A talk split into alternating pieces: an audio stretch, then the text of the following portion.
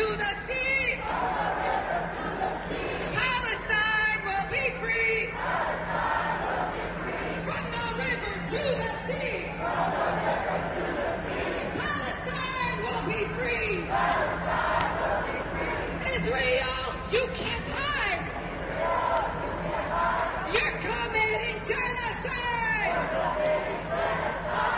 And this is uh, the song that has been memorized by so many who have determined to cast their uh, lot with those uh, who are demonstrating supposedly in support of the Palestinians, but in many instances, many of the chants coming from the group is uh, long live Hamas. Allahu Akbar, long live Hamas. And, and Justin Ellick, uh, you know, your fellow Jewish young people there should impale themselves with a menorah. Whether they're wearing the green shmata on their head, uh, which is the symbol of Hamas, the ruling government of Gaza, but also the largest terrorist organization there in league with Islamic Jihad, the Minimis, and uh, the remaining elements of Fatah.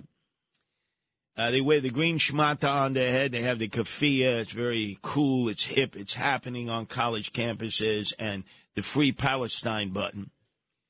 And what they use is they use Jews as shields. They love it when a uh, young Jewish man shows up with a yarmulke on his head and a prayer shawl, and uh, he professes to be a member of Jews for Justice, Jews for Palestinians, and Jews for Hamas. And you say to yourself, what are you out of your mind? Of course. This is the flavor of the day, ladies and gentlemen.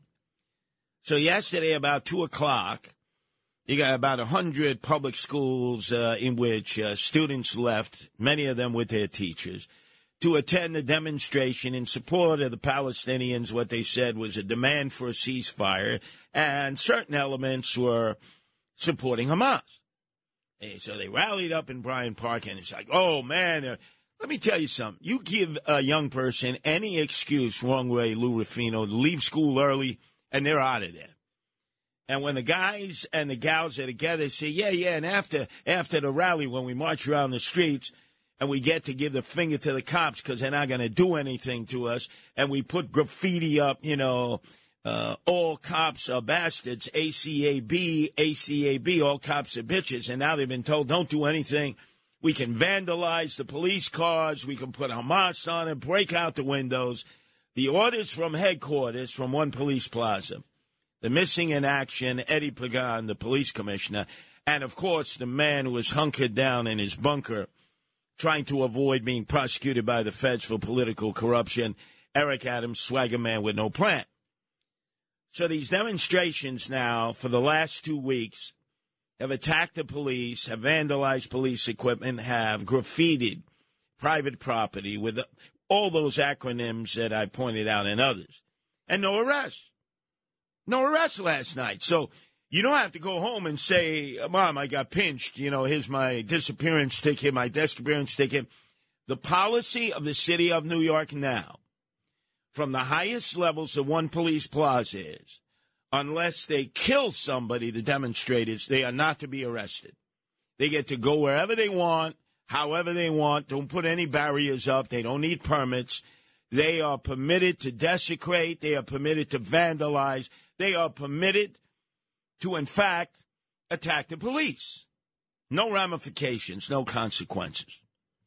Let me give you an update we have poster wars going on in New York City. I thought the days of uh, seeing posters on poles was over.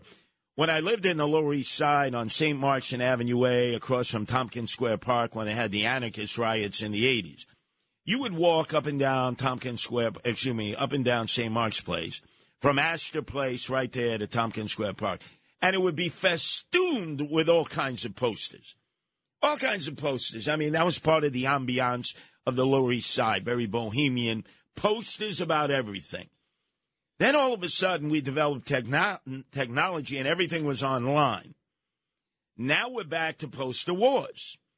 So you have people putting up posters for the hostages that Hamas are holding, Israelis, those that were there from Thailand, Americans, and you have others who are going around ripping them down.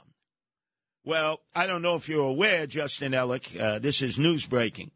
If you're in that same Lower East Side where there are many, many anarchists and supporters of Black Lives Matter, that has become nothing more than big, large mansions, uh, a real estate firm, and of course, Antifa. Uh, they are supporting any demonstration that has to do with the Palestinians against Israel, the little Satan, and America, the big Satan. They're down for the cause. But they're now putting up their own posters throughout the Lower East Side that demonize the cops from the nearby Ninth Precinct. Now, this was done in the 80s. There was a publication put out called uh, The Shadow. I remember they used to sell it right there at the newsstand, uh, right on the corner of Second Avenue and uh, St. Mark's Place. And they would have lists of uh, what they call pigs.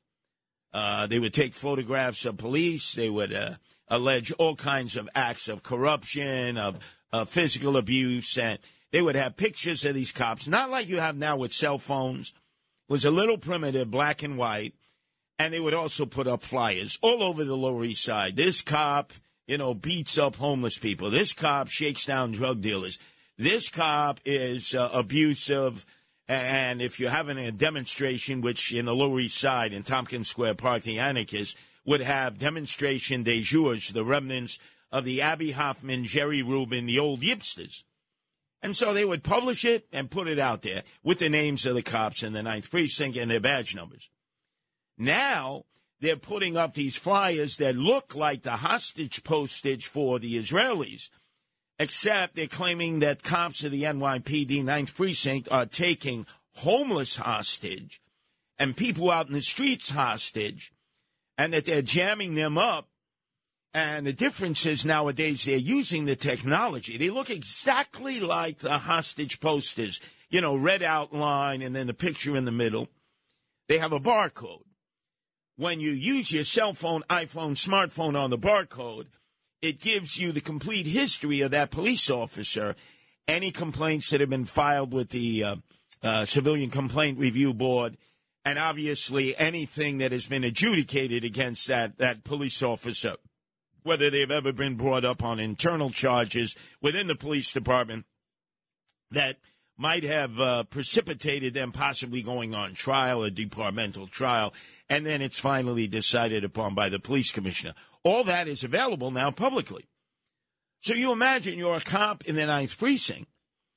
Uh, your entire record is known. You're being demonized to everybody and now you are neutered even more than you were neutered uh, under Comrade Bill de Blasio, who told you to stand down during the shooting and looting of Black Lives Matter and Antifa. Many, much of it that was in the Lower East Side there, which is a hotbed of cop hating activity.